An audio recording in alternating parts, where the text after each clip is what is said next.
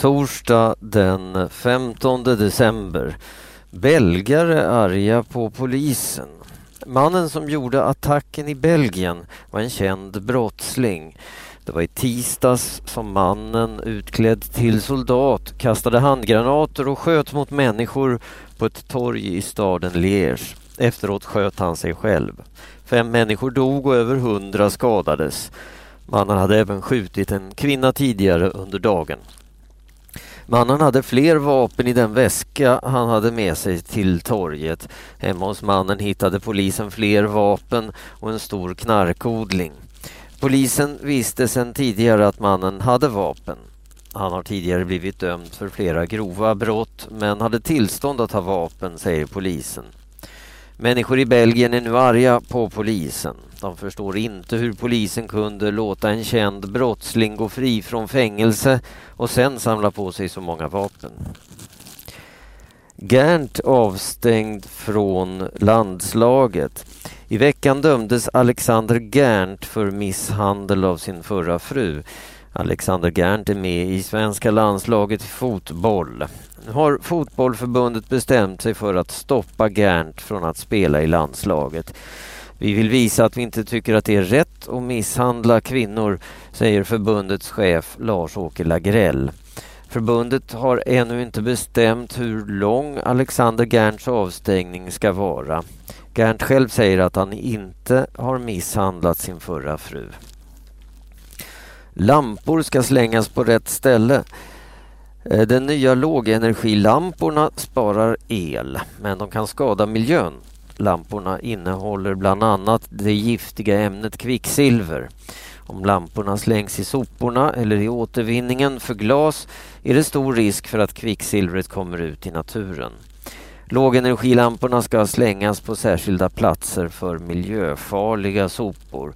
Men idag kan det vara svårt att hitta en plats att slänga lamporna. Det måste bli lättare, säger miljöminister Lena Ek. Sopföretagen får tre månader på sig att lösa problemen. Sen ska alla veta var man slänger lågenergilamporna. Det ska vara enkelt att vara miljövänlig. Samtidigt måste farliga sopor hamna på rätt ställe, säger Lena Ek. Lofalk vill inte jobba med Saab. Guy eh, Lofalk har haft som jobb att försöka rädda Saabs bilfabrik. Nu ger han upp och slutar sitt jobb. Han tror inte att det går att rädda Saab. Dessutom har han svårt att samarbeta med Saabs chef Viktor Muller. Viktor Muller tror fortfarande att Saab kommer att klara sig. Han säger att han pratar med flera kinesiska företag som vill köpa Saab. Tioåring erkände barnamordet i Ljungby. I oktober lekte några barn på en lekplats i Ljungby. Leken blev bråkig efter ett tag. Några barn jagade efter en eh, fyraåring in i en skog. Senare hittades fyraåringen död.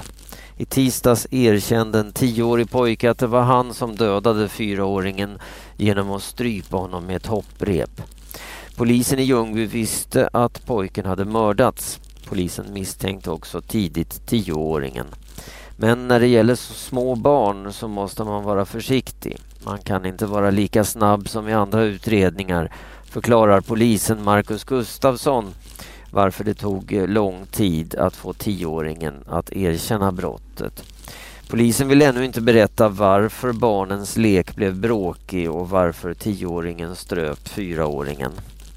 Barn under 15 år kan inte straffas för brott i Sverige. Istället ska socialtjänsten utreda om tioåringen behöver vård. Tranströmer i Rinkeby.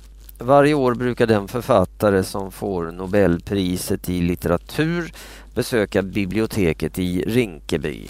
I över 20 år har pristagarna kommit till Rinkeby och träffat eleverna i åttonde klass. Årets pristagare Thomas Tranströmer har tackat nej till flera inbjudningar. Bland annat har han sagt nej till en middag med kungen. Men mötet i Rinkeby vill han inte missa. På onsdagskvällen fick han lyssna på vad eleverna tycker om hans dikter. I flera månader har eleverna studerat Nobel och läst eh, Tranströmers dikter. Vakter stal parkeringspengar. I mer än tio år har pengar stulits från parkeringsautomaterna i Stockholm. Det är vakterna som tömmer automaterna som stjäl pengar. Det berättar en av vakterna för Radio Stockholm.